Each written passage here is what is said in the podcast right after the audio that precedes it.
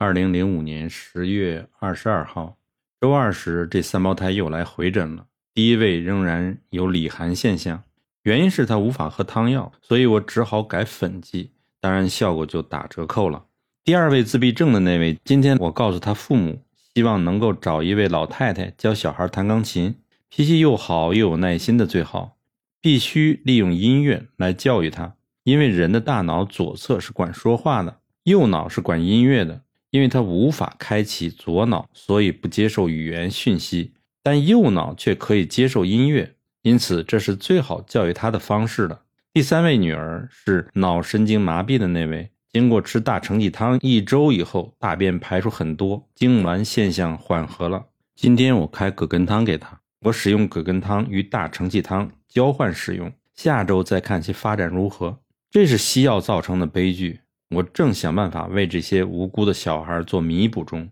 另一位患者是吃西药生长激素而导致身体向横向发展，并且引发癫痫的十三岁女孩来了。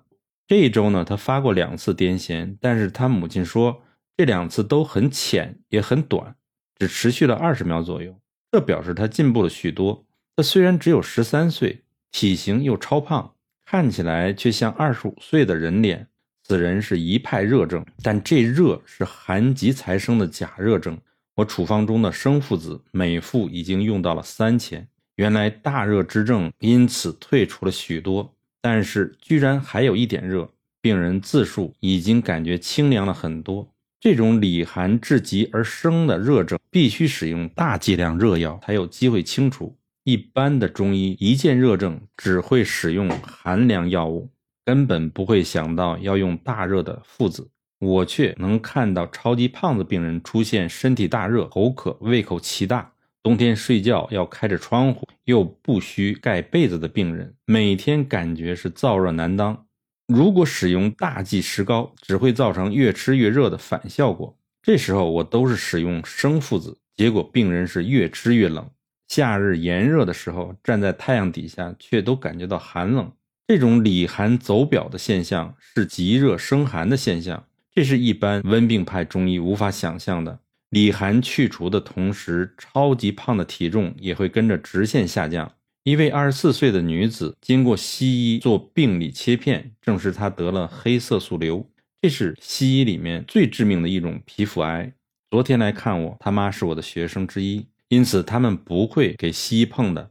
她在十六岁的时候，因为受到感情的打击，有两年没有月经。利用暑假时回到佛州来看我，我使用一剂当归四逆汤，但是加入生附子三钱，吃完第二天月经就来了。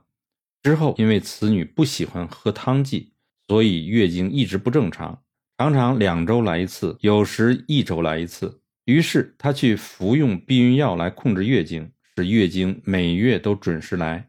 结果出现了黑色素瘤。我问他：“你睡觉好吗？”他说：“失眠。”再问：“大便好吗？”他说：“不规则。”月经来之前会胀奶吗？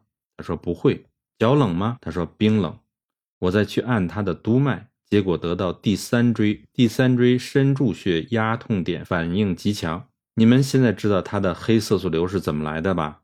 中医是同症同治。因此，此人与肺癌虽然病名不同，但是治法却是相类似的。此人绝对是可以救回来的，因为没有西医插手，加上病人的妈妈是我的学生之一，当然对我更有信心。这就是会好的真正原因。此病只要将他的月经调整正常可以了。西药厂的避孕药是治病的关键所在。每天都有好的病例可说，可是实在没有太多的时间来写，只能尽力而为了。